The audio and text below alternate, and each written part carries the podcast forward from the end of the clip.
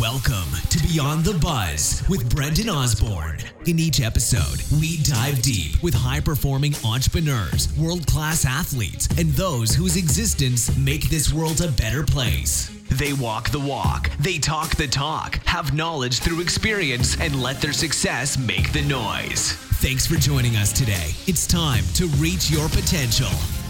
Looking forward to this one today, guys. The amazing guest we have on.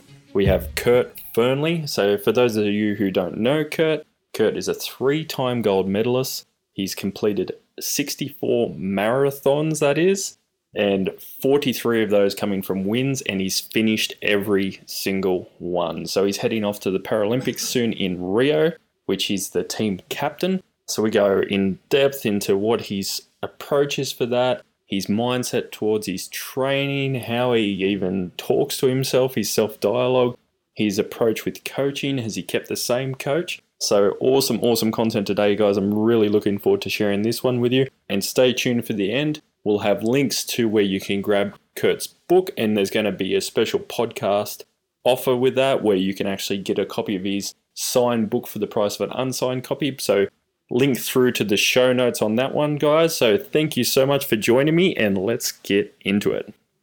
Okay, so joining me on the podcast today is a good friend and really needs no introduction. And a lot of you will know of him and uh, all the amazing things that he's done and what we're going to get into today. And it's Kurt Fearnley. Thanks for having us today, mate. No problems. So, to jump straight into it, you when you arrived here, you were pretty wrecked.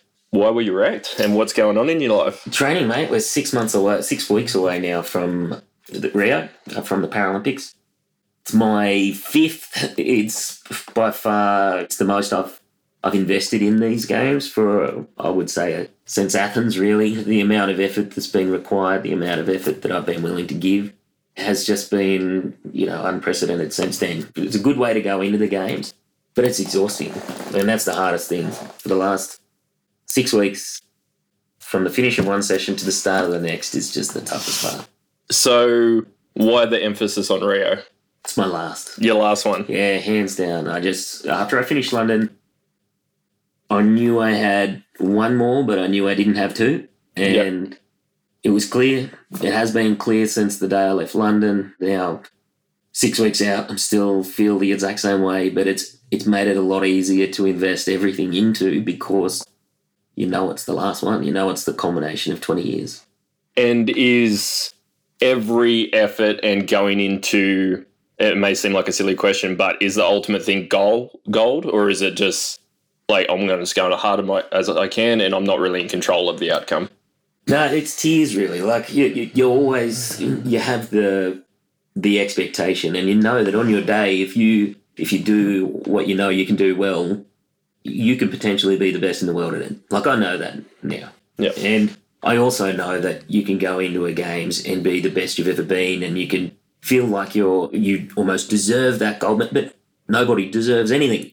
Not in racing, not in sport. They they earn it, and and even if you feel like you've earned that gold medal, it may not fall your way. So you got to be you've got to be one driven to in my opinion i have to be driven to believe that i can be the best otherwise i'm not going to turn up and act like i'm the best we've had a mic drop so i guess where i head with that one is what's the difference with trying to win the gold here and your mindset towards never winning a gold. So leading into your, your first Olympics or before your first gold, is, is there a different frame of mind knowing that you've done it? Does that give you any security about being the best you, or did you always have that underneath? When I first started, you just you had no idea. You like you bounce around the the racing field with just naive kind of excitement that you just you invest you invest heavily in it, but you have no idea what the outcome will be. You have no idea what it feels like to be the best in the world until you've you've crossed that finish line. And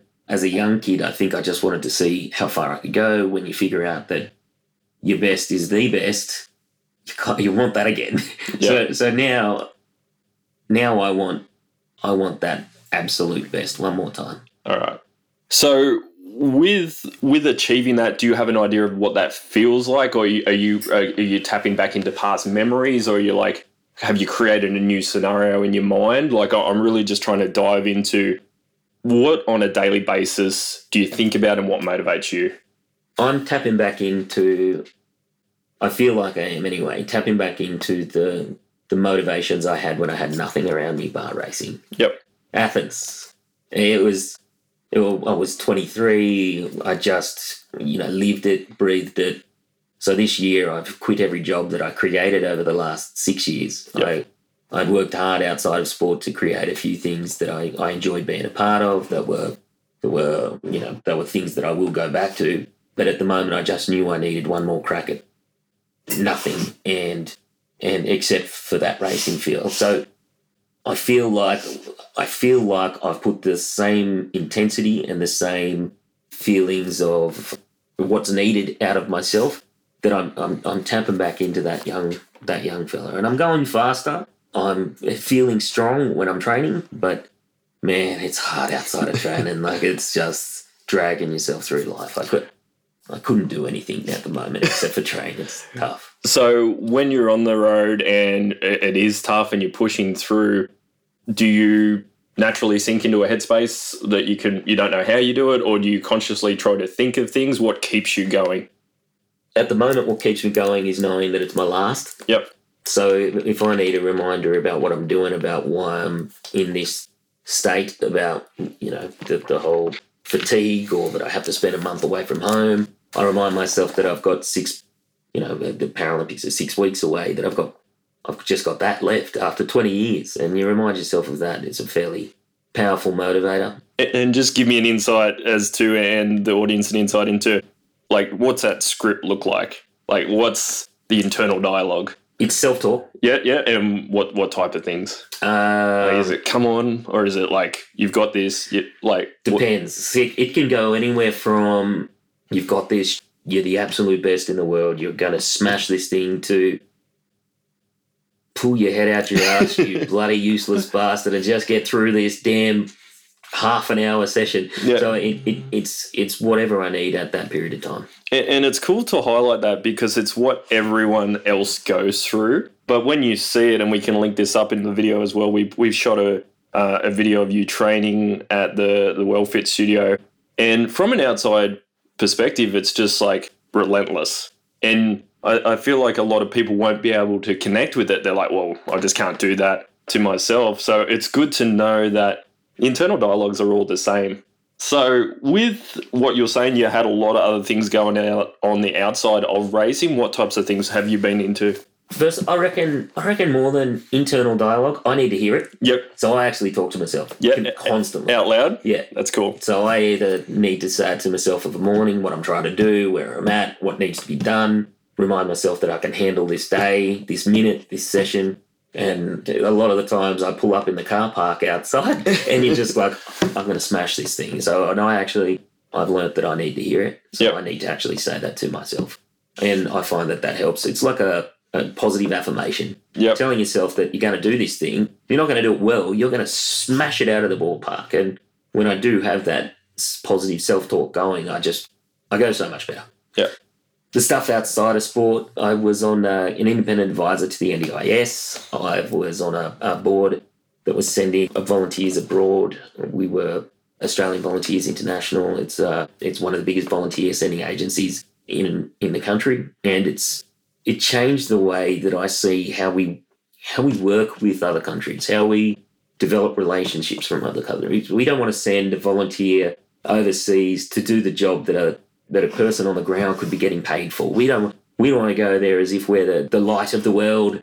We want to go there to engage, to create a relationship and make it mutual. And if we create a mutual relationship from somewhere, from Vietnam to the Middle East to Africa, if we create that mutual understanding that that both of you are learning, both of you are gaining, that we're not we're not the ones that are going to save the world. Who knows? We may be the ones that get saved out of this interaction. They, they really taught me that genuine need for a relationship, not a not a dictator, not a not a savior, Yep. but somebody who wants to create a positive thing on the ground in those countries. And that's that's the thing that the volunteer not only gets their benefit, but they bring that back home as well. And I, I really enjoyed my relationship with those guys. So, beyond the advisory and I guess the direction of that movement, have you spent much time in other countries doing work with different communities, different countries?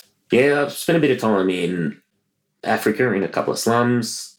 There's the the Kurt Fearnley Centre, which is a little shed in the the Reuben Centre in Nairobi, in one of the biggest slums. It provides education for well, a thousand kids a day. They get their only meal potentially from the Reuben Centre. They also now are providing education for kids with disabilities every day. Before Syria became what Syria is, I spent a bit of time in one of the biggest Palestinian and Iraqi refugee camps there, working with kids with disabilities and also how we interacted, how those kids would interact with the education system. Yep. So I was able to spend a bit of time not just with the kids in the classroom, but also with the teachers in the educational setting. Yep. And yeah, seeing having that discussion about disability and that there is a genuine desire that we need to educate our people with disabilities. That was a pretty intense conversation. But those those places around the world where you you interact with those kids. We need more. We, as Australia, we're so isolated and Yeah. we believe everything we bloody hear. Somebody says that Syria's evil and we're, we're all, yeah, you know, yeah, of course they are. I knew that first. And when you're there, you find that it's, it's complex, Yep. that there's good, there's bad, there's, you know, I've, it's one of the most loving communities that I was a part of there was when I was in Yarmouk. Yeah. They were taking me home. They were just so generous with whatever it is that they had. And I think that I think that we need more of that engagement. I think that's really cool. And what I want to try to get the listeners to, I guess, identify with is using those experiences and different perspectives on life and actually make them a better person or their daily actions better. So, because we hear in a lot of conversations, like you'll talk about, you, you may be complaining about your life, or someone may be doing something, and then they'll bring up a totally external community. And in your in the idea of it, it's like, oh yeah, I can understand how they're worse off, but it doesn't actually change how people act. So coming back from an experience like that, what changes about you on a daily basis? On a daily basis. Just something that's more tangible. Like you come back and you're like, all right, we need more of this. Like I can see how much worse of a position people are. This may sound crazy because you'd feel like you'd go over in those positions where you sit there and two thirds of the world who require a wheelchair won't ever see a wheelchair. Yeah, And as a proud man in a wheelchair, I I saw that reality and I come become pretty comfortable with the idea that I can't change the world, but I might be able to change this one kid's life. yeah, Or I got back here and you would think that it would be you would think that it would be just be grateful for what we have in Australia. Just be grateful that I've got a wheelchair. Be grateful, but it was more I got back home and knew that we were doing a terrible job. Although it's so much better than what it is in most of the world. Like again, again, the reality is that most of the world are doing it so much tougher than what people with disabilities in our country are doing. But when I got back home, I just thought that we are one of the most financial, well resourced countries in the world. And we're still struggling with yeah, with educating people with disabilities. We're still struggling with providing enough equipment to people with disabilities so that they, they, they don't see their disability as a sickness. Yep. Disability is not a sickness. Disability can be a perfectly natural part of life Yep. if you fund it enough so it can be that way. And I, I got back home, and that's actually what triggered me to get involved with the NDIS yep, and it's what's triggered me to to pay a lot more of my energy into how disability is seen within our country yep, and also to try and sink a bit of time into creating employment for people with disabilities within our country because there's no reason that we we are one of the most underemployed nations when it comes to people with disabilities. We are I think it's second last in the OECD and like it just makes no sense to me. So I came back home from seeing the most vulnerable people in the world and it made me want to play a greater role to making sure that our group are just perfect. yep. So, with that, I guess, shock factor that will push you into action. And where if someone's not going to go, or it, do you think someone must just hit some of these villages, hit other countries to get perspective, or just even to get a bit more insight into, I guess, spurring that within yourself for an individual listener? What could what's something they should do? Maybe I, I think about for me. I think about community. Yep. I think about passion. Think about so for me when I think about community, I think about I'm a teacher, so I think of where where could I give back from that strain of things, whether it's working with with welfare kids within the high school setting, whether it's again as a, a teacher and then as a, a, man, a man with a disability. I think, well, how can I be a part of my community of people with disabilities as well? But it's also how can I look after myself so I can put myself in the position to do that. You've got to be able to make sure that you've got a roof before you try and provide provide, I guess, energies to, to helping others. And that's the the oxygen mask analogy from the aeroplane. It's like save yourself first so you can help others. But by all means, I also feel that you shouldn't be wait for the magical moment where it's okay to do it. Like you should be doing things in the process along the way. But you should also, yeah, hundred percent. Uh, yeah, you should be looking after the community around you, or or, or following the the passion stuff. Yeah, uh, the whole way through. But you do find people that kind of they jump into that world so intently that there will come a time where they will be the ones that need to be saved. Yep. So they've got nothing that keeps motivating them, keeps pushing them through, or, or resources, or, or, keeps a roof over their head, or, yep. or or keeps relationships around them that are going to be there for the next sixty years, or even just keeps ties with home, with with family, with community, so that when that job finishes or when that role or that wave or that that desire stops that it's not a cliff face. Yeah. That there's there's a lot of different turns to take. Could that be linked into the people potentially having guilt for what they have when working with communities and stuff? Yeah maybe. Well I, it's the guilt thing i struggle with the guilt and pity and people have treated me with pity my entire life. Yeah. And I find pity's a cancer. Yeah.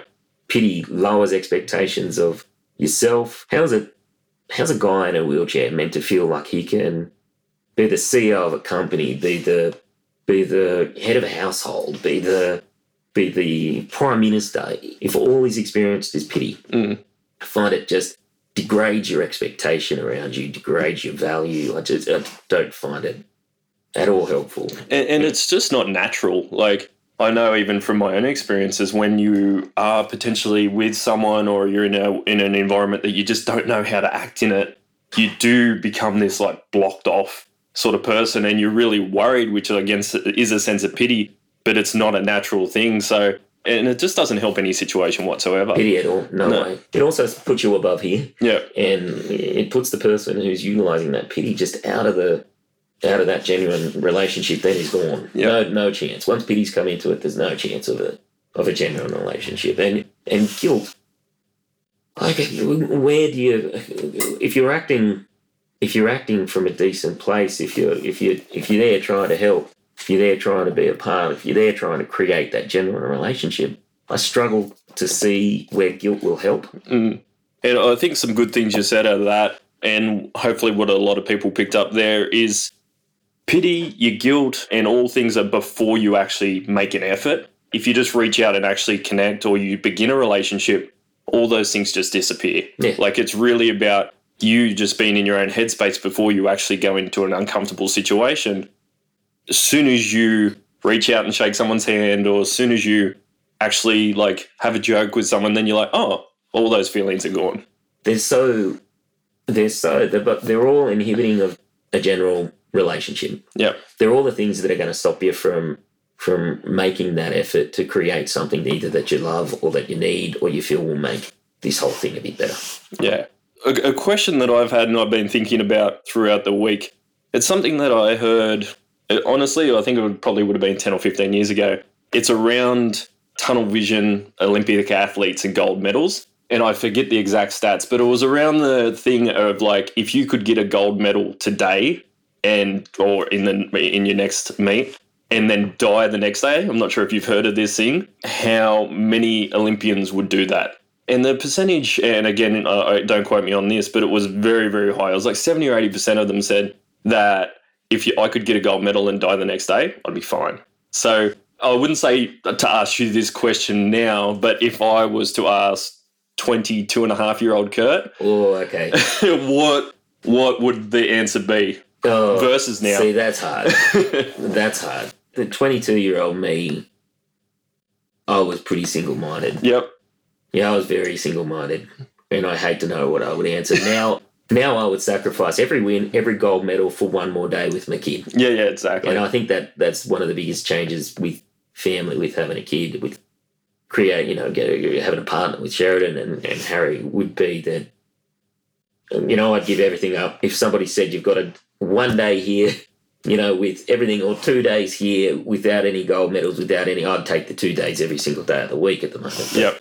As a 22 year old, I was, geez, I didn't want too much more than that it was it's it's crazy, but that's why that's why you do what you do. That's why I guess you I walk you walk away from relationships, you walk away from comfort, you walk away from income, you walk away from family to try and be the person that you believe you need to be to be the absolute best.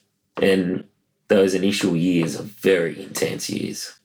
Awesome. And also just letting everyone know here and on the live streams if we have any questions and that coming through or any engagement, make sure we hit those questions on the feed. Have we got a live feed coming? Yeah, live feed's on. Yep. It's my first ever it's my first ever live feed as well, so welcome.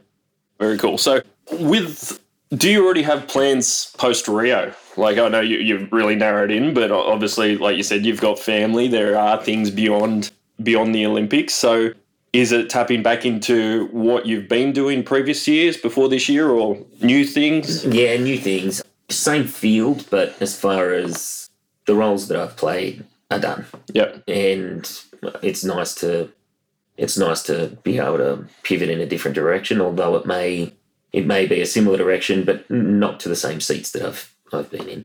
I've got Commonwealth Games in 2018, which is a nice way to to not walk away from the green and gold after Rio. Yep. I know that I won't make Tokyo, but the thought of finishing the thought of thought of finishing my games experience at home with all of my family, with all of my friends, with everyone that came to Sydney, with everyone that invested in us over the years, the thought of having them there on the finish line in Gold Coast, it's that's you know, my next three years are planned out pretty heavily. Yep. So pretty much just dedicated to the training side, pushing yourself as hard as you can. Oh, there's something there's something intense about what's required for a Paralympics or, or an Olympics compared to a Commonwealth Games. Yep. But a big chunk of life still will be about performance. Okay. So more things that I've been thinking about, especially catching up this week, and we, we tapped a little bit on it before we started recording today, is the underlying drivers that really push people forward rather than just, I guess, surface level words. Motivation's a massive, massive thing right now. A lot of people are spiriting it, talking it, but I guess where it falls down a lot of the time is that it doesn't transcend into long term improvement, more of a short term buzz. And I know that you've had a lot of experience giving talks, motivational talks, and, and all those types of things. What what do you do when you prepare for that and try to in trying to get across a message that you feel that is really going to impact people, not just give them a bit of a buzz?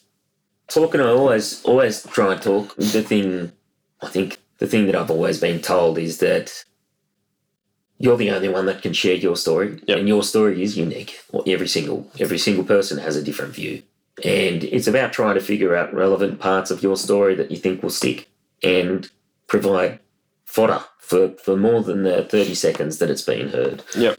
For mine, it's it's trying to push that positive affirmation, trying to push the idea to figure out how you learn, to figure out how what what you need or how you need to hear or see things to to motivate you. I know I know I need to hear them. Some people might need to write it down. Some people may need to discuss it with a friend. Yeah, I don't need to discuss it with people. Yep. I, I never have. Yep. I don't need to don't need to write it down. There are some things that I do I do jot down, but most of the time it's reflecting on a race and putting it down on paper how I think I can win, what I think I've done wrong. But as far as day to day motivation and as far as what I would try and get through in a talk is utilize utilize everything and figure out what's right for you. Yep. I know that when I get out there, I need to ask myself some questions. And I, when I'm racing, I actually do. If I find that I'm struggling, I'll ask myself, "Who are you?" You know, or if that question doesn't work, I'll tell myself who I think I am. Yeah. And that might be either really positive stuff, or it might, you know, give me a bit of a kick. But I, I know that that works for me, and, and when I'm in front of a, a group, I try and question them into what's going to work for them Yep. and then also the idea of long term. Nothing happens in short term. Yep. No there's no win tomorrow. Yep. There's a win a decade away if you're willing to start.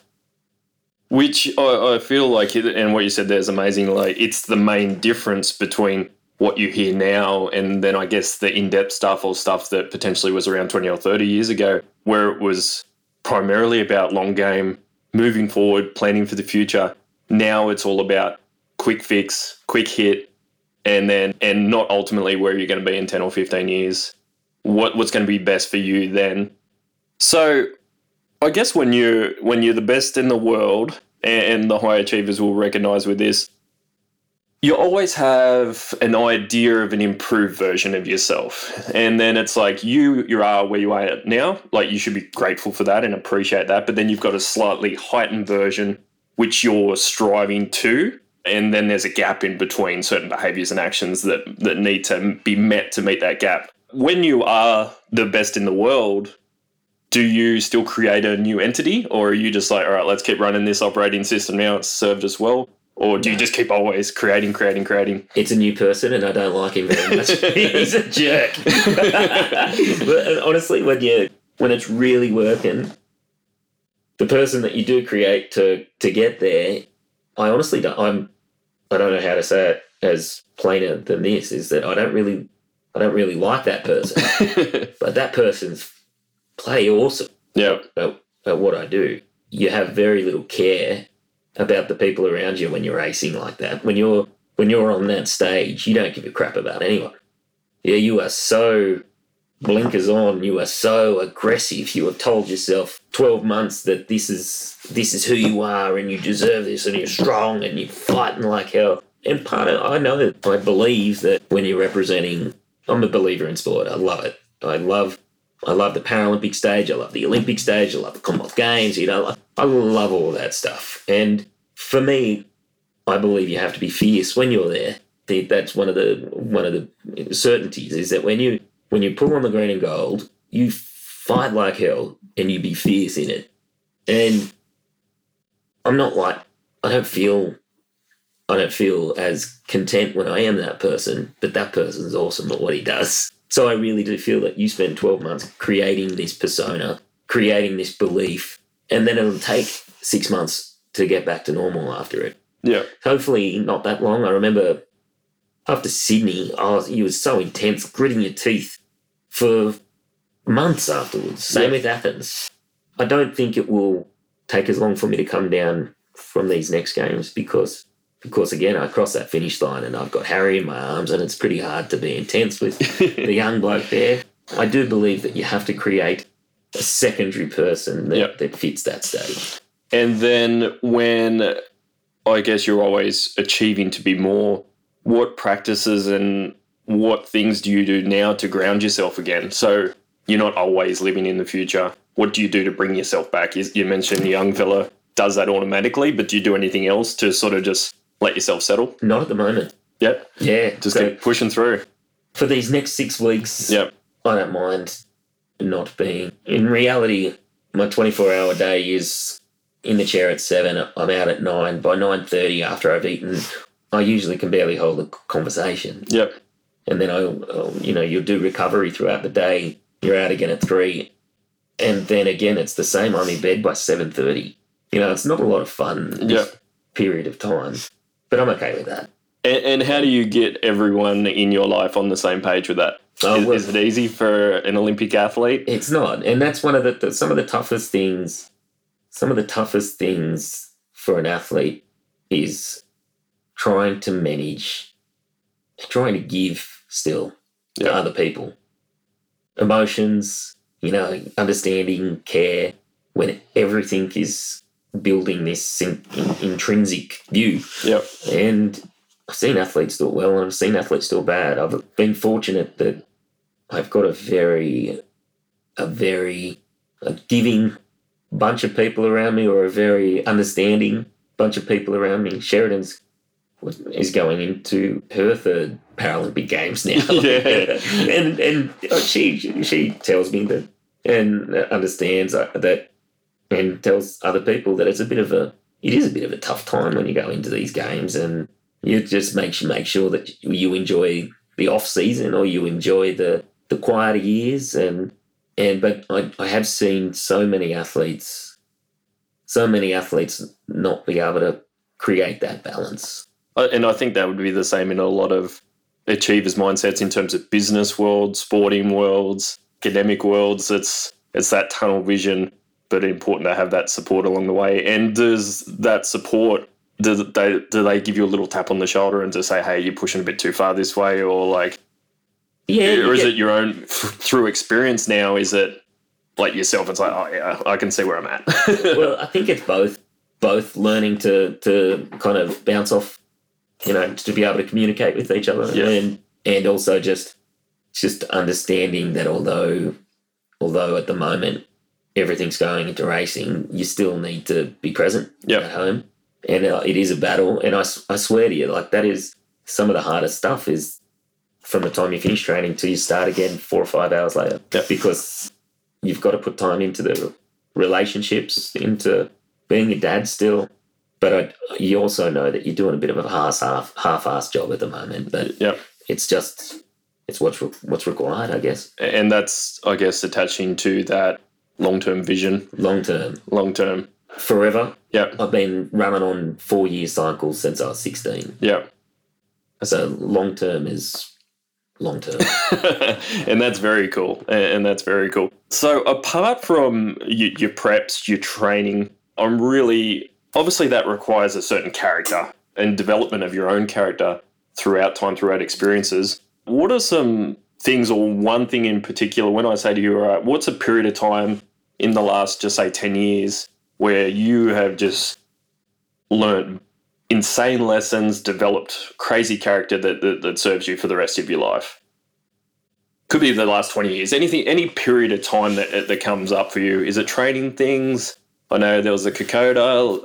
Look, they- they're all different, but Yeah. they all fit in between games. yep So after Sydney, I learned how to make friends again. yep you know, like just even things like that during Sydney, you shut everything out. So that means all the friends that you made up until 2000, just you know, you'd kind of you'd stopped investing in them, and I made that. That was a mistake. Yep. After Sydney, I went back to uni and I made a fresh bunch of mates, like with yourself and Yep. and you know the group that are currently around me, and I learned that I don't I don't let them go, yep and so that was a pretty big pretty big lesson yep after that, 04 to 08, I learned a lot of.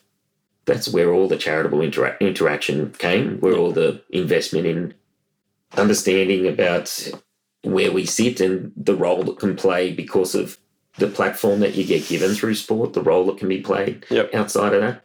Since 08, I learned a lot about the relationship, making sure how important it is to have a partner with you and how how we can make everything easier and better and more mm. challenging and more difficult, but overall, you know, so much more rewarding and amazing as well. And that was from 08 to 2012. That was the, the years where we were engaged and married and and Kokoda come into that as well. That was, you know, still a family thing.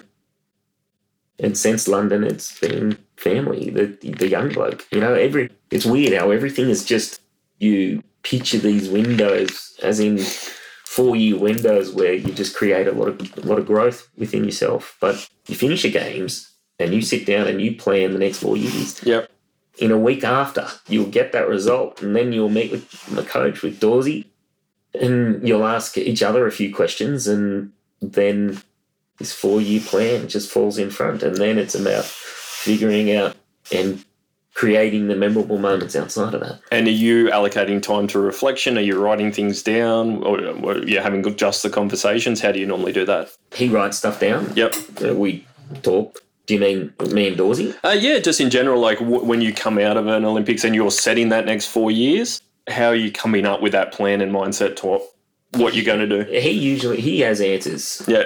So, but after each games, he would come up and say what we've done right or what we've done wrong. Yep.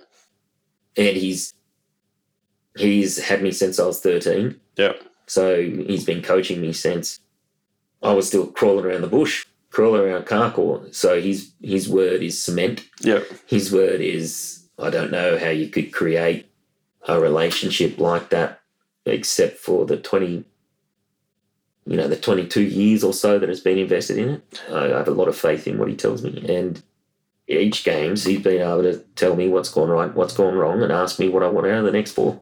And, and how important do you feel, regardless on what area someone is in, to have that mentor continually ongoing, not just for the, I guess, it would seem like it would be easy after two Olympics to go, I've got this now. I don't. yeah. So, Yeah, I don't know how athletes coach themselves. Yeah. I don't know how athletes think that they can be a coach. yeah. And particularly, I've been able to enjoy quite a lot of success in my mm. sport that I would hate to be the coach that an athlete compares themselves to. Dorsey is Dorsey's never pushed a wheelchair. Never. He's he's able bodied. He's he's not experienced in athletics. He is a coach. Yeah. He is about building that relationship and the trust and the experience through just getting in there and being a part of the whole thing. And he's been coaching now for 30, uh, I'd say 30 years, close to. And I just, I just know I couldn't do his job. Yeah. I know I'm an athlete. I know that, I know that I can do what I'm, do what I'm told. I know that I can bring a fair amount of intensity to that when I'm told to do something. And I just, I couldn't I couldn't do the role that he's created because often it's what he doesn't say that means the most. He could have sprayed me a million times. He could have pissed in my pocket a million times, but he's, he he hasn't really done either. Yeah. Not unless you know I have to. He he says things the way that I need to hear them. And uh, that unspoken vibe, is that something that you could feel you could achieve with an online coach? I know that that's a big thing now. Or is it just like you need to be around someone in person to really get a sense what they're about? I need to be there, Yeah. and I need to I need to see that they give a shit. Yeah. And, and that care factor, it's not it's not a monetary thing. It's just for whatever reason they've just attached this belief in you. Yeah, And obviously, it works two ways, though. You, him pushing you, must bring out the best in him too, like for to to continue that relationship. Yeah, see, that's why I don't know whether or not I could do that. Yeah, I could do that role because, like, that relationship is is so. I I thrive off. I thrive off somebody. I guess investing time and belief and and ripping me through sessions because they know that I can handle it and and but I just know I don't have that strength to be the person who who watches and I don't know it's yeah I, I would almost want to jump into it and take and take over Yeah. but the caution and the respect and the the long term patience involved in my sport in particular I just I just couldn't imagine myself having that's why a really special coach is worth holding on to. what's just coming up for me now? I'm feeling like it would be almost like a proud dad moment. Like it's not an expectation on what's going to happen, and you're not trying to control the outcome, but you will almost condition the environment. Like it's like putting the young guy in a park. Yeah. and knowing that he's going to run around having a great time and experiencing that versus whatever he does. See, I, I love that, and I hope that I'm creating that sort of thing with Harry. I hope that I can I can flatten out the pavement in front of him, and, and not everything, but just do whatever I can to create the world that he requires to be whoever he wants to be. But I don't think I could handle the stress of a, of an athlete, and I couldn't handle the, the I couldn't handle myself. I know I couldn't coach myself, so that's And when you have those sit downs and, and when he comes up with new game plans for yourself, do you just sometimes look at what he says and just like go, no way I can do this? Or is it always like, I trust you, I'm just going to do it? Yeah.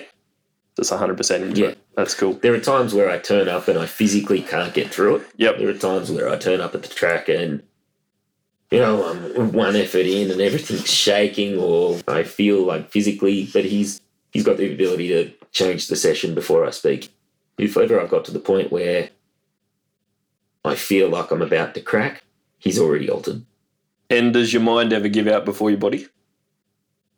Or, uh, no, no, my body's, geez, my I would say my body's the by far the weaker of the two things. That's cool.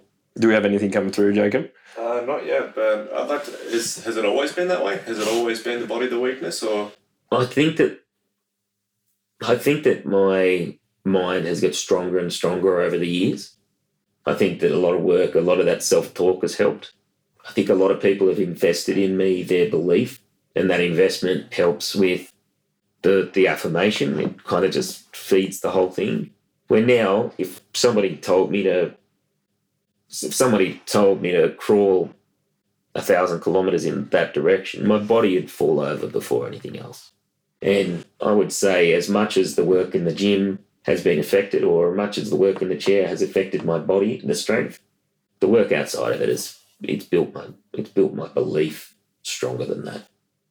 That's cool. And just we'll, we'll finish up pretty soon, but I, I just want to, I guess, tap into a little bit to like you and your book and the experience around writing the book, reflecting on things. How was that for you? Sharing stuff often brings stuff back. Yep. I didn't I didn't foresee that. The more that you share, and that book is quite a personal experience to every reader. Yep. that that's you know a half a day of a conversation that you're having with somebody. Yep. and so i didn't foresee i know i should have but i didn't foresee the amount that would be shared back at you. Yep.